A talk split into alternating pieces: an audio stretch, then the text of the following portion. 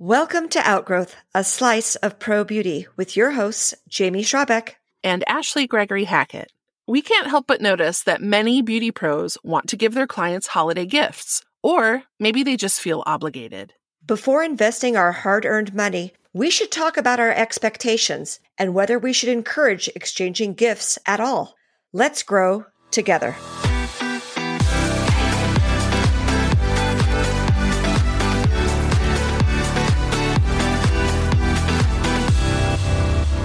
Well, Jamie, this is a topic that comes up again and again. We have offline conversations about this, but I think it's high time we have an entire episode devoted to client gifts. And it was so tempting to discuss this in earlier episodes when we talk about what can we do for our clients to make them feel special. I don't know how many little mini bottles of whatever you can source and give to your clients before you realize that at this time of year, what is it that we're really expecting to gain from giving? And what is it our clients are expecting to get? It's a slippery slope. I think we are of the same mind on this, but I think it's worth having a discussion where maybe one of us plays devil's advocate because otherwise it might be a boring episode. But this is a topic that comes up again and again and again. And we see it in the Facebook groups and the private groups and the beauty industry as a whole wanting to talk about client gifts and what they should give, what people are expecting. And it kind of tends to be the same song every year. So let's get into it. I, am really excited to chat about this with you because I feel like client gifting is one of those topics that we just it, it never dies. It continues on and on. Early in the holiday season, like we are now, the conversation is around what do I give clients? Afterwards, it will be whining about what we received from clients. Yeah, that's entirely true. And then it starts to beg, like, every time you bring up this topic, it starts to generate the same questions too, over and over again. Like, do you give all of your clients something? Do they all get the same thing? What if they compare notes? Does a client then, are you expecting them to have a gift for you? Like, we could get into each of those individually, but I think what might start out as a genuine gesture of thanks starts opening up a can of worms. And you know how much I love that phrase, but it might open up a can of worms and cause issues that we would never anticipate. I don't think either of us has to play devil's advocate. All I have to do is remember what I did years ago, now that I'm coming up on my 30th anniversary in the industry. And most recently, when I was giving gifts, I would gift my top 50 or so clients, the ones who had the standing appointments and who were most committed to my business. And by committed, I mean come regularly and spend the most money. Mm-hmm. And did that cause issues with your bottom 50 clients? Well, because you have clients coming and going, and with employees, that means you have other clients. Some I didn't even see myself personally. You could have that gifting happening and being witnessed by someone else. Mm-hmm. And that's what makes it really awkward. If you were alone in your own suite and just interacting with your clients one on one and one at a time, you could have a more private exchange of gifts, but in an open salon setting, it's much different. Yeah, and oh man, it can really create some feels bad moments, especially if everyone's walking out of the salon with a little gift bag and then it comes time for this client to cash out with you and schedule their next appointment and there's no little gift bag for them. So where do you draw the line? Is it a client that's been with you since last year? Is it a client that consistently books with you? Is it every client you see in November and December? Because that can really start to add up. I know we're talking specifically about the holidays, but I can't help but make the connection to gifting for birthdays because there's sure. also expectation around that. At some salons, it's a big deal that a client will get some sort of discount or special treatment or free retail or whatever around their birthday. But even then, we could even extend that to a relationship. If you get into a relationship with someone right before a birthday, what does that mean? what happens in the relationship yeah. and, and what's an appropriate gift, if any? And I think what I've come to realize is in order to avoid the awkwardness, it's easier for me to take a step back and not gift nor expect gifts in return. Mm-hmm. I agree. I think client gifting is kind of an archaic practice. You know, if you're a fan of The Office and you, you've seen the episode where Michael takes the gift baskets to try to win back old clients who've left them and how it ends up with a rental car in a lake, it just doesn't go well. I think that we all think about how we want to thank our clients and we want to show our appreciation for them. And then it starts to blur this line of like, are they, well, are they clients or are they friends? Because I don't really give anybody any type of gift other than family members and friends. And even then, you know, it's something that's very personal to them. I don't give them all the same thing. And the other part of that equation is I'm exchanging my services and my time for money. This is my job when it comes to my clients. So why would I give them a gift for that? It just seems like I, I, can't make that connection in my head, nor should I feel like they should give me a gift because they've given me the gift of their business all year long. And I know that a lot of people want to give gifts as a thank you for their patronage. But then I think about what are other businesses doing? And most of them are giving out branded swag like magnets or chip clips or another little tchotchke what actually happens to the gifts that we're giving to our clients? Is this something that they're going to use and treasure and appreciate because we've given of our hard earned money to give it to them? Or does it end up in the bottom of a purse or get thrown away and then never thought of again? Ashley, there is not one beauty pro listening to this podcast who hasn't regifted something. Yes. Given to I them mean, by a client. There's a candle that one. travels around the world. there is okay now uh, all chocolate stops with me i will say mm. that if if i'm gifted chocolate it usually doesn't make it beyond my desk but do we really need anything and do our clients really need anything from us other than this loyal mutually beneficial relationship we have as client and service provider you know and i feel like it's going to dilute your retail, especially if you're giving them something that you retail, like a cuticle oil or a treatment or a hand cream or um, a discount on a service in January or February. Like if you're giving gifts that mean that your retail sales are dead for the first quarter of the next year, why would you do that to yourself? To me, an enhanced experience would be a great gift, but I don't think a tangible item is really going to demonstrate how thankful I am to my clients for their business.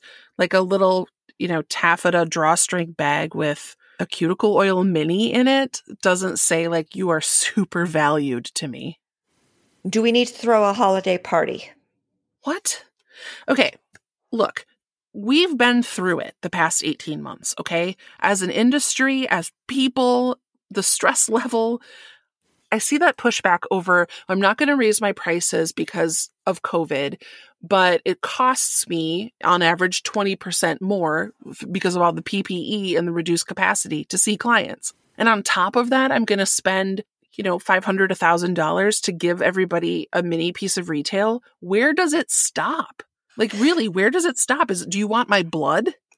I had to poke you with the holiday party suggestion because you know, at other businesses, that would be something that would happen. There would be the holiday party and you bring your spouse and you bring your favorite, whatever, who knows? I cannot imagine a salon that's able to do that and talk about cutting some people off or not being able to accommodate everyone. Mm-hmm. I think it's the same problem, but now it's wrapped up in an event as opposed to a tangible gift. I just really I feel like it puts it in perspective to say if during the holiday season your car broke down and you needed to have some repairs made, would you expect a gift from your mechanic? I'd be lucky to get into my mechanic. yeah. I, but you know, I don't want to discount the personal relationship we have with our clients and the nature of our work being all up in their grill but it, it is at the end of the day a transaction.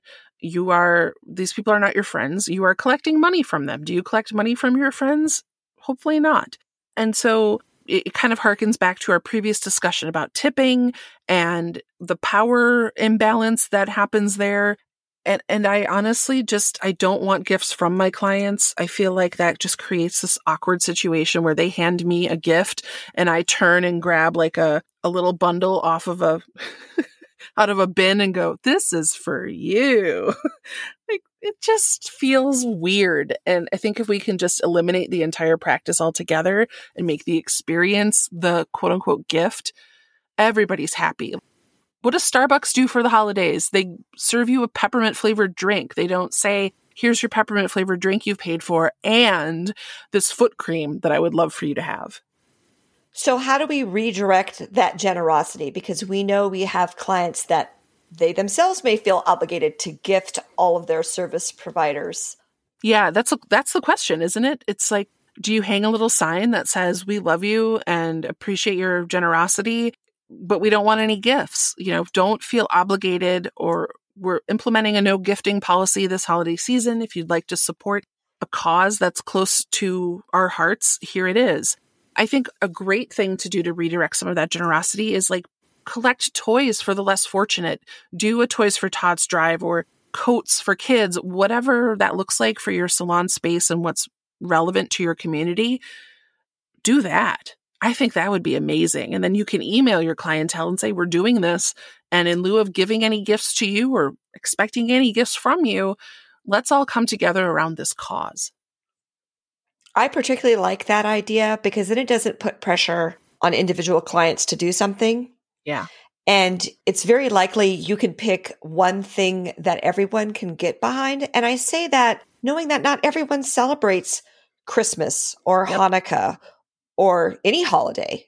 Mm-hmm. And people's traditions are different and people's priorities are different. So if you can find a cause that's local that would unite your clientele and make them feel good about participating, you could just be the point at which all that flows through and then you can build a connection with that charity. I think it's a wonderful idea.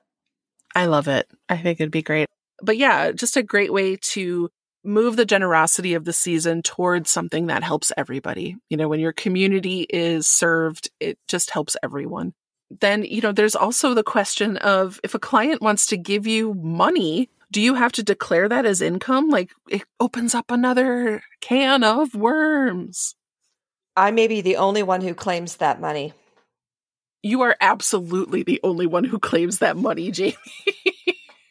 but I do. I do claim it.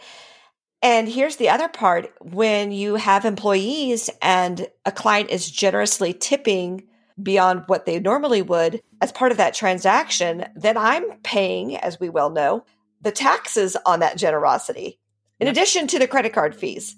So it does really get out of hand that it's not just one person's generosity if it impacts your business also. Totally agree. I mean, a lot of us want to do the you know, the David Rose write off. it's a write off. Well, who pays for it? The government. I mean, that's not factually correct, but if you do give client gifts, you are able to deduct and write off up to $25 per person. So if you really need a write off, then go for it, but you still have to pay for those gifts. So I know we're going to get some pushback about, well, how dare you tell us not to give our clients gifts? We love them so much. Look, if you want to give your client a gift, do it. Okay. Just know that there could potentially be some fishy things happening on the other end that you might not even have anticipated. If you want to avoid the awkwardness of exchanging gifts, oh, then so awkward. make it clear from the beginning the sooner the better that you're not expecting anything and instead you'd rather have them do and then you know come up with something that will make people happy and this doesn't mean decline the gift in the moment because that would be really bad and awkward Oof.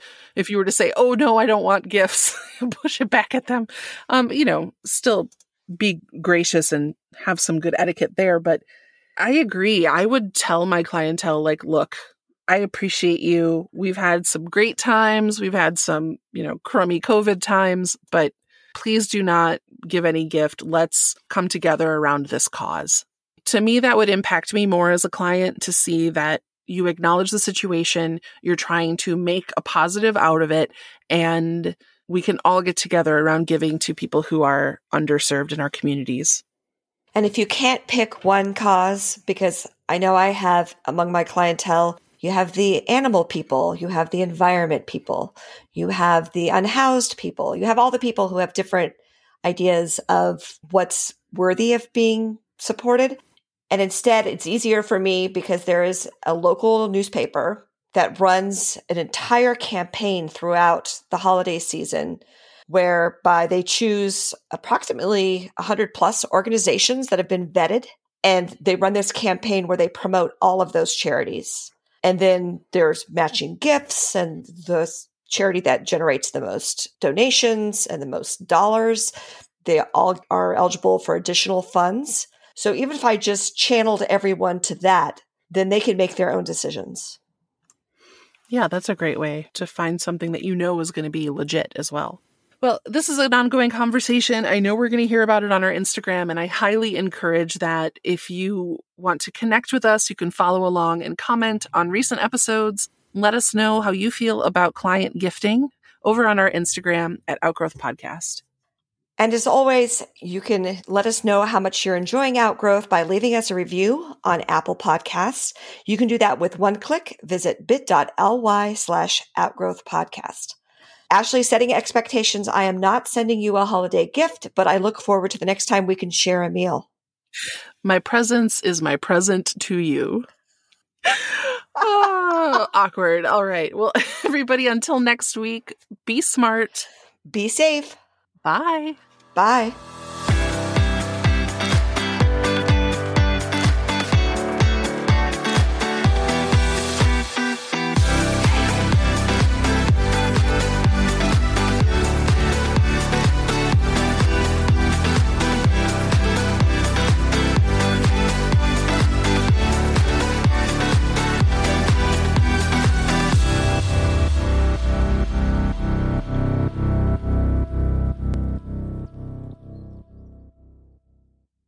We love the pro beauty industry and bringing our listeners new episodes on relevant topics every week. If you'd like to support Outgrowth in our mission to grow together, you can become a patron of our podcast. Starting at $5, you can select your level of monthly support. Visit bit.ly slash outgrowth patron to sign up. You can cancel anytime. Thanks.